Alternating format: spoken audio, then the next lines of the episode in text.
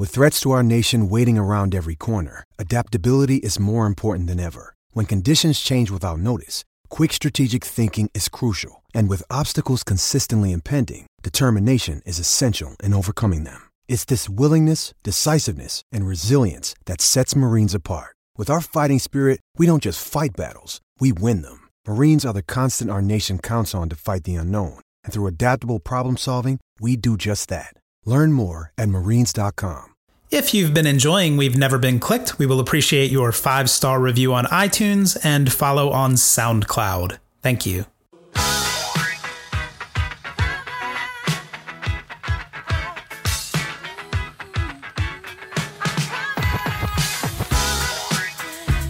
Hello and welcome to We've Never Been Clicked. This is Cuppy Cup with GoodBullHunting.com, and this is episode 9.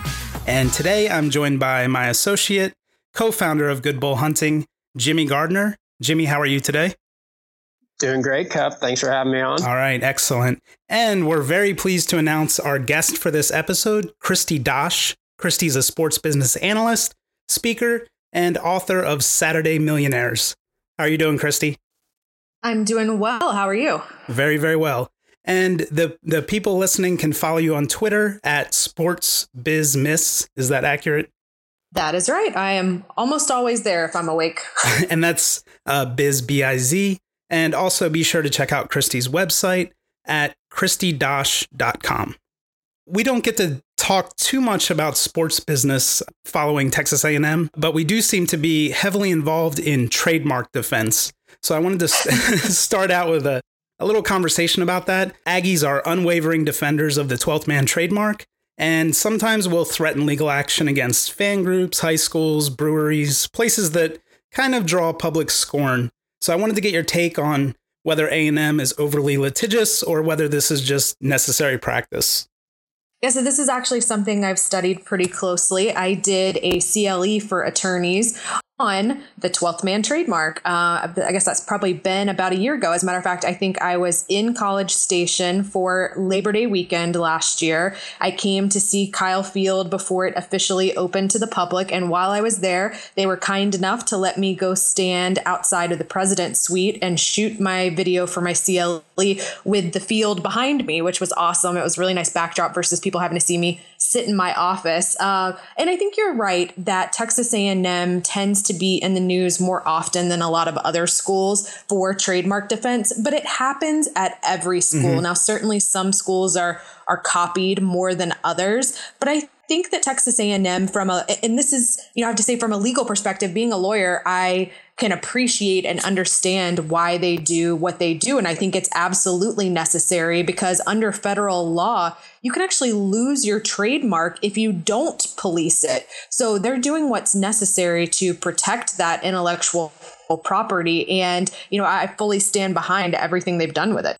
Good. Well, that's good to know because uh, sometimes I'll I'll see a media story about how Texas A&M is is suing some high school team and makes me feel bad, but but to know that it's legally necessary gives me some peace of mind, I think.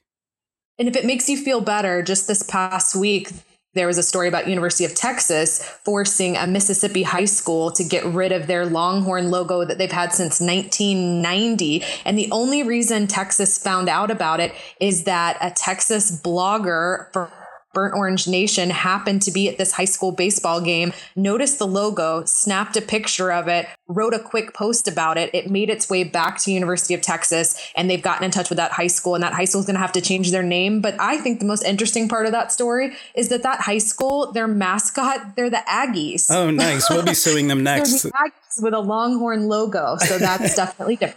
the form a line. We'll be, we'll be the next to sue this high school, I'm sure came up with that idea. You know, that'd be like down in your neck of the woods, a garnet and gold school being the Gators. I mean, that's it's nuts. So I'd, I'd love to hear the story behind that. Right.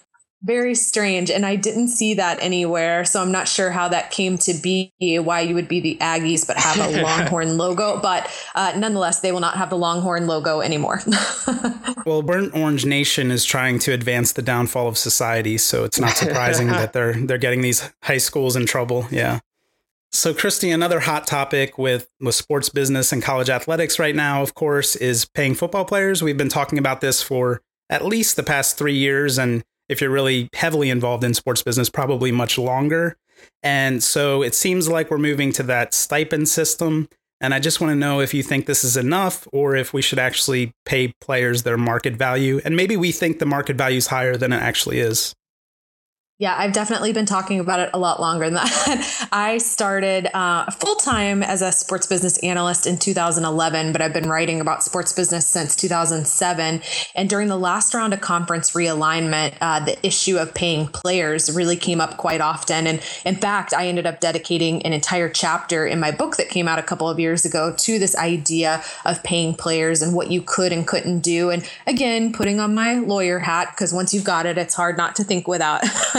without it. Um, I don't think there are a lot of legal ways to pay players beyond the stipend that they're getting. There are a lot of different issues that come up. The one you probably hear about most often is with Title IX. You would essentially have to pay all of your student athletes the same amount of money under Title IX. So if you're going to pay football players, you'd have to pay, you know, women's volleyball players and men's soccer players and all the other student athletes. And that's what we've seen largely with the stipends is that either all student athletes are being paid which is the case at most power 5 if not all power 5 institutions at this point. But even outside of the power 5 when you get into the smaller conferences and the smaller schools if they're paying football players they're also paying men's and women's basketball players. So they're trying to balance out so that they stay compliant with title IX without having to pay every single student athlete. And it'll be interesting to see if any of them kind of run run afoul of Title IX as they try to implement this. But that's kind of one hurdle. And another hurdle is that if you outright pay student athletes, there's an argument that you should no longer be a nonprofit. And it varies from school to school as to whether the athletic department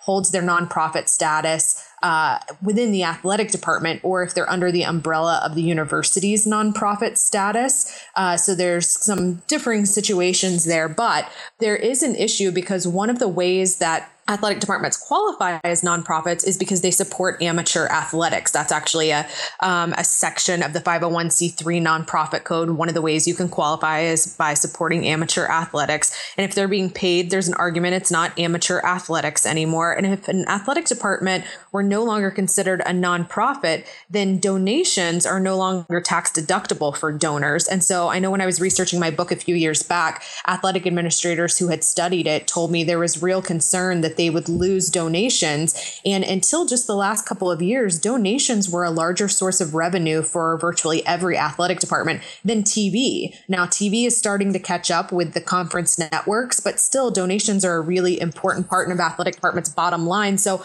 I think people just don't understand the kind of different layers that are here. The argument around paying players is usually about how much money is coming in the door from TV and from these other sources, and you know that it's not fair that the student athletes don't get a cut. Um, but it's definitely a complicated situation to try to remedy in any way. I do not think we're going to see a move to paying players beyond um, that's the stipend that already exists. You know, we've moved to unlimited meals. I think some concessions have been made and they've tried to make it a better deal for student athletes. And look, by and large, I think most student athletes are getting market value. I think there are a handful of football and men's basketball players who, when you total out, you know, the value of the tuition and room and board and the the training and all the unlimited meals and the stipend and all the things that they're getting still aren't getting market value. But I think it's a handful. I don't think it's a large majority of football student athletes. And honestly, I'm someone who lays the blame more at the feet of the NFL and the NBA because, you know, th- some of those student athletes might choose to go pro if they were able to go pro stra- straight out of high school. We never have this argument about baseball players because they have that ability to go pro and start making money right away. Mm-hmm. We only talk about it with football and men's basketball.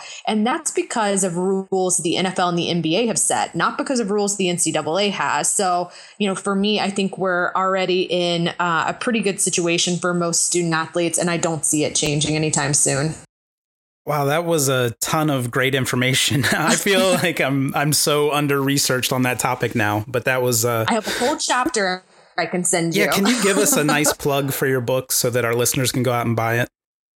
Yeah, so it's called Saturday Millionaires. Um, it did come out, gosh, I guess now it's been three seasons ago. I actually came to College Station and did one of the stops on my book tour. And funny enough, it was the most books I sold at any stop on my book tour. I am incredibly grateful to the Aggies that came out. I even went to my alma mater and didn't sell nearly as many books. So got some great support while I was there. And the book really is still current, which is amazing because I wrote it during conference realignment and the SEC network had just been announced. And I was certain that my book would be outdated as soon as it hit the shelves. But, you know, knock on wood, it's been three years and not that much has really changed. Uh, you know, obviously, we may be going through another round of conference realignment with the Big 12 here soon. So then I'll have some things that'll start to be outdated. But as of right now, it's still pretty up to date. So folks want to check it out. The website for the book is uh, just www.saturdaymillionaires.com. Hopefully, some of our listeners can spell millionaire, but if not, maybe Google can help them out. yeah, and if they head over to my website, if they head to my Twitter and get to my website that way, uh, there's definitely plenty of links for the book to find. Awesome, and again, that's at Sports Business. So, what do you what do you think about players owning their own likeness? We talked about the schools paying players, but now we have social media services like MVP Index, Opendorse that can kind of help players monetize their social media presence. Is this something that you think should be permissible, or does this again raise a, a series of layers of problems for the schools.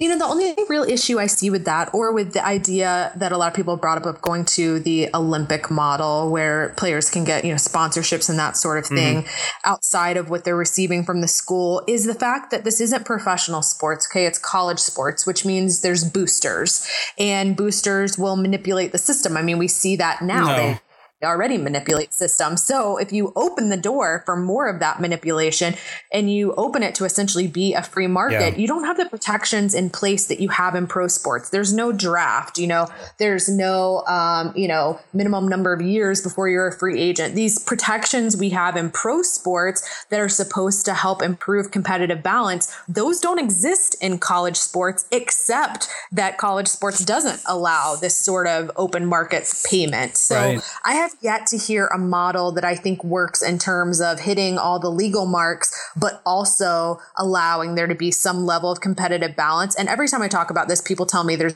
already no competitive balance and you know certainly the system is not perfect but it's going to get a whole lot worse if you open the door to boosters like that. sure. that so if we can come up with a model that works we can we can draw a lot of money as consultants maybe Exactly. I'm telling you, if I had come up with it, I would have already sold it to somebody.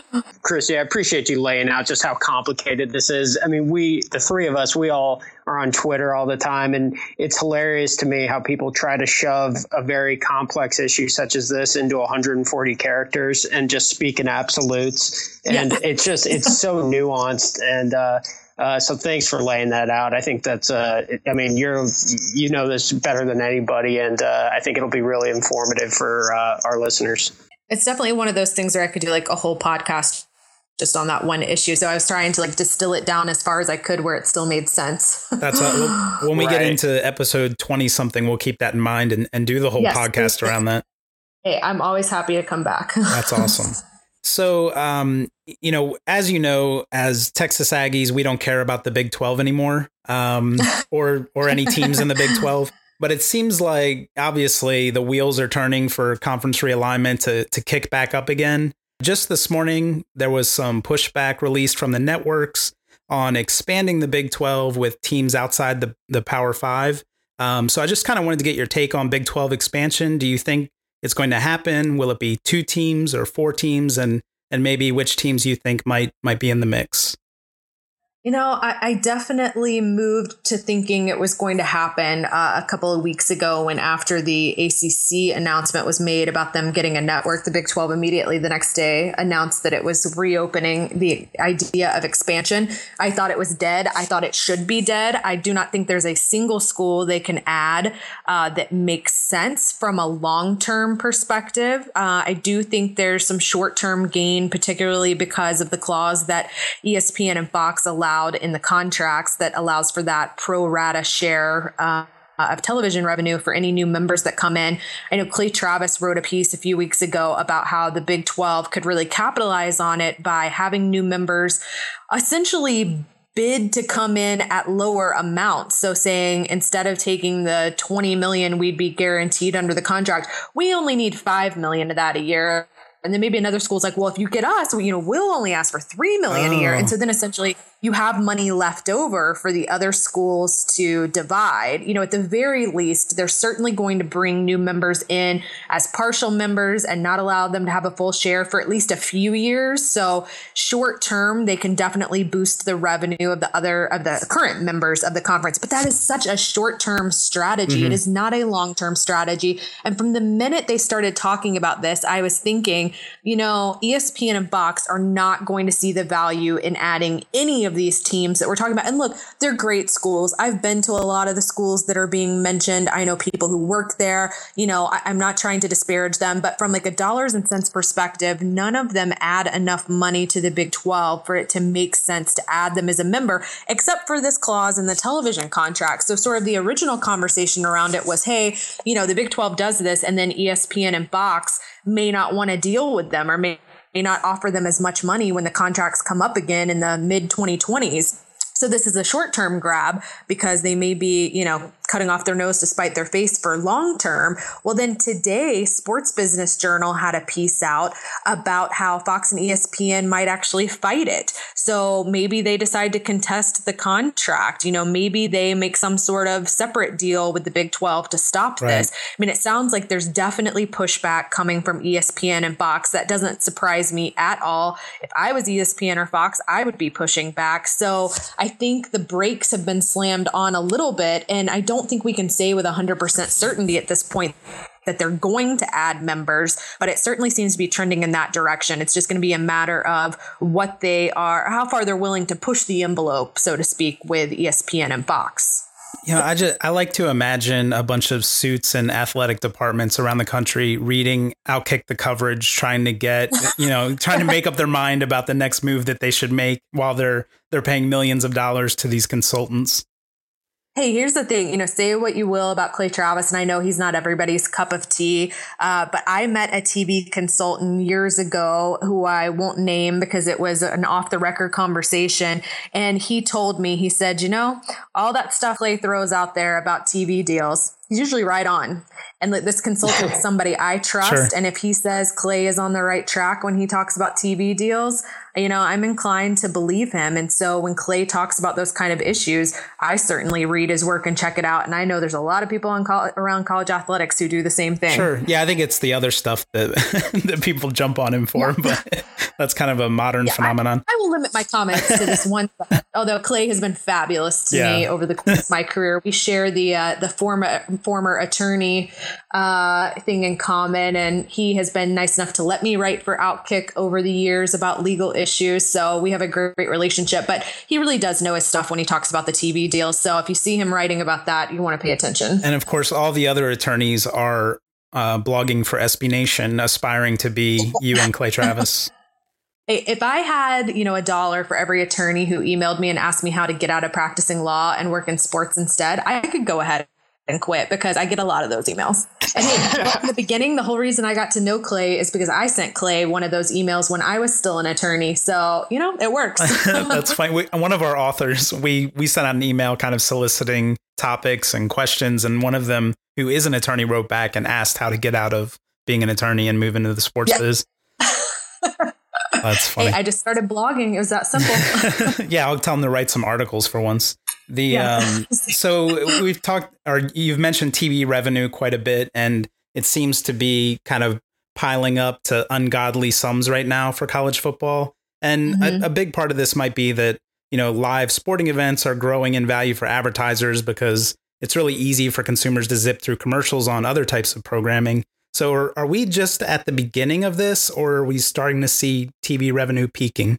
You know, for me, it was the Big Ten deal that was going to tell me which direction uh, that the industry was going. And as a matter of fact, back in the spring before the Big Ten deal was done this summer, I spoke on a panel at the University of Virginia Law School. And on the panel with me was a, a, guy from Major League Baseball who's over their TV deals and a guy from the NBA who's over their TV deals. And so, look, they know more than I do. They're dealing in this every single day. And they both said the same thing. They said, even though they're in pro sports, they were watching the Big Ten deal to see what was going to happen. You know, what kind of players were going to come in. Were you going to see, you know, a Twitter, a Google, an Amazon, uh, you know, any of those sort of platforms going after the rights? Was ESPN going to pay up? You know, had Fox developed this great relationship with the Big Ten because of Big Ten Network, whereby they were going to get the bulk of the rights? You know, were we still going to see big jumps in revenue? And we did. Mm-hmm. We saw a huge jump. I bet if I had asked those guys how much they thought the Big Ten deal might go up, they would have never imagined. Uh, that it went up as much as it did. I mean, the new deals with Fox and ESPN, and then CBS has a very small basketball package, tripled the the Big Ten television revenue tripled. Um, I would have never imagined it would be that much. And I think that that tells us live sports are still incredibly important to these networks and they're still willing to pay money for it. And what we saw was that Fox came in immediately. Um, no big surprise because they do have that relationship with the Big Ten because they own Big Ten Network with the conference. And ESPN really lowballed their initial offer and they, you know, they got some negative press around it that they lowballed for the first half of the package. I think they did it intentionally to see how much Fox was willing to put on the line for the first half of that package okay. because then they came in just slightly behind Fox to grab the second half of the package, and and CBS stuck with the basketball rights that they had. So really, Fox got a couple of advantages. Um, they will get the conference football championship game, and they'll have first choice at uh, the football games that they want to air. It's going to be kind of weird. Fox will get to go first and choose a game, and and then ESPN will go next and it'll go back and forth. But essentially, Fox gets first choice. And then also having the football championship game will be huge for them. But it tells us that there's still value in those rights and that the networks still have money and they want to spend it on sports and particularly college sports on a big property like the Big Ten. So while I do think it's still evolving. And, you know, not too long ago, I think it's just been a few weeks ago, the Pac 12 announced a new relationship with Twitter where they're going to have some of their Olympic sports live streaming on Twitter. I certainly think we're going to see more of those things come into play. Mm-hmm. And that when the current rights deals come up in the 2020s for um, all of these different conferences, that you could see. Uh, a Twitter, a Netflix, and Amazon, and Google be a player in the marketplace, those networks are still trying to hold on to these rights to make the cable model work. It's not dead yet. Right. Yeah. I, I hope Twitter's still around when uh, when that happens. Well. I do. Too. I I've been on Twitter for a very long time, and I always joke and tell people if I write a memoir, my subtitle is going to have to say something about how Twitter changed my life because I ultimately met my husband on Twitter. I met my agent on Twitter. I get probably 90% of my speaking gigs on Twitter. I mean, Twitter's a big part of my life, yeah. so I need to stick around. That's awesome. Yeah, and I've I've followed you on on Twitter for for quite a long time yeah. and I I noticed that it seems like you're kind of a mentor to people who want to get into this the sports business. They aren't sure quite how to go about it um, which is which is really nice. The pitfall that many of us uh, kind of fall into is we end up getting blocked by Darren Rovell um, because we're mean to everybody, uh, and then, and then we then we give up. By I most of us, you mean you. Anybody, so you know you can be a nice guy and make it. yeah, I think I was blocked by uh, Darren and Joe Schad uh, pretty early oh, on no. in my, and I'm nicer now. Well, maybe that's debatable, but uh, I try to be nicer now to the to the media. Um, I haven't felt the need to block you yet. I'll let you know if you get out of line. Okay. yes, yes, please do. It's uh, I, am sure all of that happened during the Johnny Manziel fiasco of of 2013. Um, yes, I can see how that would happen. Yeah, because we were we were ardent defenders. Maybe uh, maybe we were on the wrong side of history there. But well, uh, just blame it on Johnny. Everybody else blames everything else on him. Just I think one of our writers hand wrote a letter to Darren Rovell asking him to unblock him and and oh. Darren actually did unblock him, and then I think he got blocked again. How funny! so he, got his second chance and, and blew it. Knock on wood, Darren has never blocked me. We we maintain a nice relationship. That's good. I try to stay on his good side. And uh, I mean, you may be friends with Darren, but I I kind of consider you the anti Darren Rovell. And I mean that as a compliment. You kind of uh, bring a human side to the sports business where it feels a little more mechanical um, when I'm reading the things that, that Darren puts out there. It's so funny to be, you know, in this little niche of the industry. There aren't that many people who identify themselves as sports business reporters or analysts. You know, there's people who are beat reporters or who are national reporters who report on the business side sometimes, and some of them do a wonderful job of it. But there aren't that many of us who identify ourselves as a sports business reporter or a sports business analyst. And so, you know, I followed Darren for a long time before I ever had kind of my big break and got to ESPN. And then I had been at ESPN for a year and they brought Darren back. And so we were there together for a year. And people always ask me what our relationship was like and how competitive we were with each other. And look, I, am a really competitive person, um, and he probably is too. But the funny thing is, we're interested in completely different right. things. You know, I'm sort of obsessed with college sports business. He rarely, you know, writes about it. We had to run our ideas past each other when we would want to write about things. And there was only one time in the year I was there that we both wanted to write about the same thing. And I honestly don't remember what it was, uh, but it generally wasn't a problem because we're just interested in different sides of the business. And as far as I'm concerned, there's room for both of us. And certainly our writing's different, our style's different, the way we communicate with people on Twitter is different.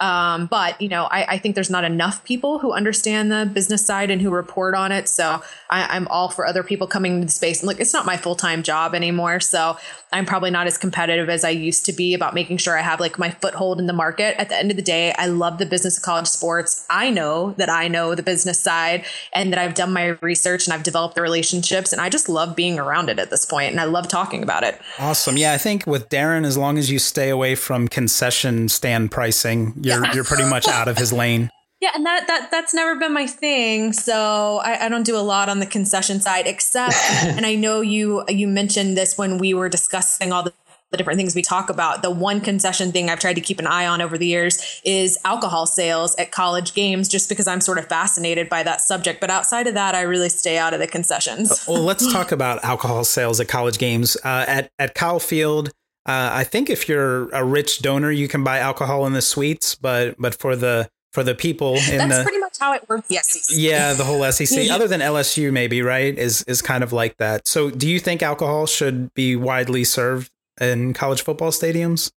I actually don't have a problem with it. When I first started touring around and going to different schools, that would have been fall of 2011. I think I've been to something like three dozen different schools um, in the last five years. I went to Louisville, um, and that was the first school I had ever been to that allowed fans to first of all, leave during halftime to go out to their tailgate and drink and eat more, but also that had general sales throughout the stadium. And my husband and I, who was only my boyfriend at the time, I remember discussing like we were going to watch and see like were fans rowdier? Like, could you tell a difference that you were in a stadium where general alcohol sales were allowed?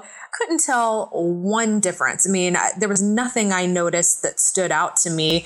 And I haven't really heard schools reporting problems with it. You know, we We've seen a lot of schools add it in the last few years. I think we're up to 40 something schools now that allow alcohol sales at some level. Mm-hmm. And I haven't really heard any problems. And in fact, some schools have said it's cut down on the alcohol issues they have because people aren't trying to binge drink before they come into the stadium. So I have no problem with it whatsoever. I know some of the issues that are brought up is that maybe it encourages uh, students to drink more and that we should be teaching them that you don't have to drink alcohol to have a good time. You know, and I understand that perspective. It's not the perspective I have, but I understand that perspective. And certainly, I mean, I'm a I'm a media member. I go to games all the time and don't drink because I'm in the press box mm-hmm. working. So I'm not, you know, I can have a good time and be there and not be drinking. Um, but I do think that not allowing it does cause people to binge drink out in the parking lot before they come in. You know, I think that it has its own problems. People figure out how to bring airplane bottles in and whatever, and you see them all over the stands in the student section when you leave. So I don't have a real problem with it. It's another way that schools can make a little bit of revenue, although honestly, it's not that much. And I think more than anything, it enhances the experience. Um, so it, I think most schools that add it don't add it because it's a big revenue booster. They add it because it adds to that experience. And we've seen attendance fall all over college football and all across sports in general because people can stay home and have a more comfortable experience. So it's just one more thing to offer them uh, that allows them to have a nice experience at the game. Yeah, I was I was thrown out of Blue Bell Park once, so I feel like any opinion I have on this is invalidated by that. but um, yeah, I'm I'm kind of with you on that. I think if you're selling, you know, seven or eight dollar beers at the stadium, it's not going to appreciably change the experience uh, for fans, and maybe it will limit binge drinking in the parking lot. Hey, Kristi, we've been talking about a lot of different things shifting on the uh, the landscape of college sports, and um, you know the future is. I think it's exciting for everyone, but there's a lot of balls kind of up in the air. Uh, pardon the pun, but who are the visionaries that you look to at the university level or at the conference level that you admire? You know, the the people who are thinking five, ten. 25 years down the road who kind of steer the ship of where college sports is going in terms of a business perspective? That's a really good question. So, a few people jumped to my mind right off the bat. Uh, Larry Scott, the Pac 12 commissioner, comes to mind. Now, I'm a little biased because he worked at the WTA, um, the women's tennis tour, when I was a legal intern there during my last year of law school. And although I didn't really deal with him directly on a daily basis, I saw some of the things he accomplished there and then have paid attention to what he's done since he got to the Pac 12. Um, I'm not totally on board with the decision he made about about how to structure Pac 12 networks, and we haven't seen it have the sort of success. SEC network and Big Ten network have had. So I'm certainly not saying every idea he has is perfect, but I do think that he's someone who's very forward thinking. Uh, I think that especially when it comes to television and visibility, that he is a leader in that space. You know, he's tried to figure out how do they get into China, um, which I find super interesting because my boss, when I was at the WTA tour, who was the general counsel, is now the head of NBA China. So I would imagine that they have some relationship with each other still and continue to talk. And then the Pac 12 deal that I mentioned earlier with Twitter, where they're going to be streaming some of their Olympic sports on Twitter. You know, I think these are signs that um, that Larry Scott is forward thinking and is trying to plan for the future, that he's innovative, he's willing to take risks. And I don't see that with all of the commissioners, and I won't call people out by name, but I, I do think that he's got some good qualities in that sense and was a good choice for that conference. Um, athletic directors that I really pay attention to closely. Um, Ross Bjork at Ole Miss. I met him when he was still at Western Kentucky and then have sort of followed his career as he moved to Ole Miss. He's somebody who impressed me from the very first time I met him. I remember my husband and I visited Western Kentucky actually on our way to Louisville. That first game we went to at Louisville, we were driving there and I tweeted that we were driving there and I asked if there was anywhere good to eat on the way. And Ross, who was the AD at Western Kentucky at the time, followed me on Twitter and he reached out to me on Twitter and said, Hey, you've got to drive through Bowling Green to get to Louisville, stop and see Western Kentucky. And I remember my husband and I being like, Western Kentucky. Like, do we want to go visit Western Kentucky? Like, what? What's there? You know, I mean, we just knew nothing about Western Kentucky, and it wasn't on sort of our like wish list of schools to go to. No offense to Western Kentucky, um, but we decided to go. You know, the athletic director reaches out to you on Twitter, and you got some extra time. Why the heck not? We really were driving right by, and Ross personally sat down with us in his office for the better part of an hour, and then and showed us around campus, showed us all the athletic facilities, talked about his plans for the future. And when we got back in the car, I remember us talking about how dynamic he was and how he was going places. He was very young at the time. I think he was the youngest athletic director at the FBS level. And we both sort of said to each other, you know, this is a guy we got to watch because he's going to be somewhere big. And in less than two years after that, he got the job offer at Ole Miss and moved on to Ole Miss. And I just feel like he's young, he's a risk taker, he's energetic, he's passionate. Um, sometimes he gets a little carried away on Twitter. If you follow him on Twitter, sometimes he like gets in some little tiffs with fans. I remember there was a fan last year. He said he would like meet him out back. I, you know, he can get a little fired up about things. Um, but I think that he's an incredible leader and that he's really somebody to watch, especially because he is still so young and I think has a lot of moves left to make. Not moves in terms of moving schools, but a lot of moves in terms of like innovative things I think he'll do throughout his career. So he's somebody I really watch closely. Um, and beyond that, I'm trying to think who else I really admire. Oh, you know, the other one that comes to mind that I go back to over and over is Gary Stokan, who is the CEO of the Chick fil A Bowl in Atlanta. I grew up in Atlanta, and so I probably know that bowl game better than I do any other. I've lived out of Georgia for four years now, but I spent years going to the Peach Bowl and the Chick fil A Bowl once it was renamed. And then now going to the kickoff games that they put on every year. I go almost every year to one or more of the kickoff games, and they really really brought back the season opening kickoff game. I wrote a piece, I think last year or the year before, about how they've ushered in sort of this new golden era of the kickoff game. You know, that was really them. And they do a phenomenal job with the Chick fil A game. In the years that it's not, you know, going to be a semifinal for the college football playoff, it matches an SEC and an ACC team. And they sell out before they even announce who the teams are because people know that they put on a quality um, you know, game there and that it's going to be a good matchup. So when I talk to him about the business side of college football, he understands it as well or better than anyone else I've ever talked to in the industry. So he's somebody I always want to talk to when something new is happening or I want to understand something. Incredibly intelligent guy when it comes to college football. That's awesome. That awesome. that explains why Good Bull Hunting was credentialed for the Chick Fil A Bowl with this forward thinking. yes, yeah, That's awesome.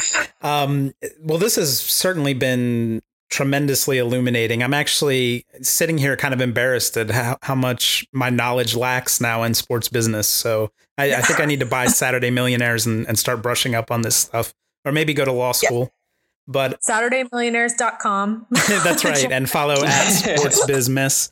So maybe as a final question, Kristi, and it'll depend on if you're familiar with this. Have you heard anything about the chalk talk controversy that we're having at Texas A&M right now?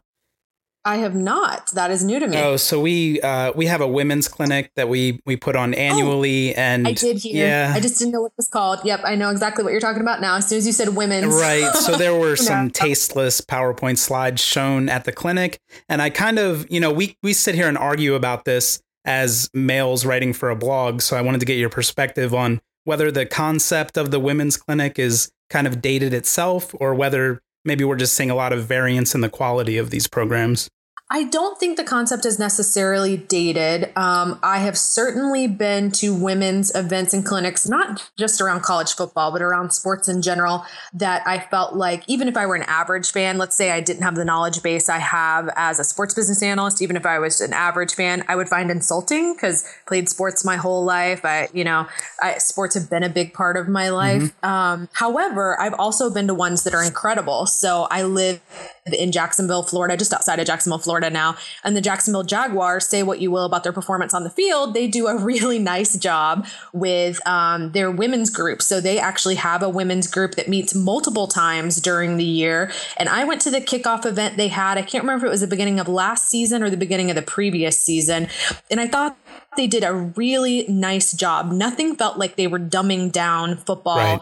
for women. It felt more like they were focusing on things that women would care about. And so um, the most interesting thing I thought they had was they brought four of the rookies in and had them kind of sit up front and do a Q&A with the women. And they really let the women drive the conversation. Yeah. So instead of having somebody get up and speak and potentially say ignorant or hurtful or condescending things, they let the women drive the conversation by bringing in the rookies and then letting the women ask them questions. And it was fantastic. And then you really got to know those players and you wanted to root for them all year because it was this very intimate setting where you really feel like felt like you got to know them as people. And I do think that that's maybe something women have more interest in, in than men is the sort of um, personal stories, the um, behind the scenes, you know, not just what they're doing on the field, but the kind of people they are and um, how they were raised and the things they're interested in doing in the community and that kind of stuff. And so I liked that they brought them in and we could relate to them as people. But again, I also thought that was a great way to do it because the women who were there drove the conversation right. instead of being talked to or talked at. Mm-hmm.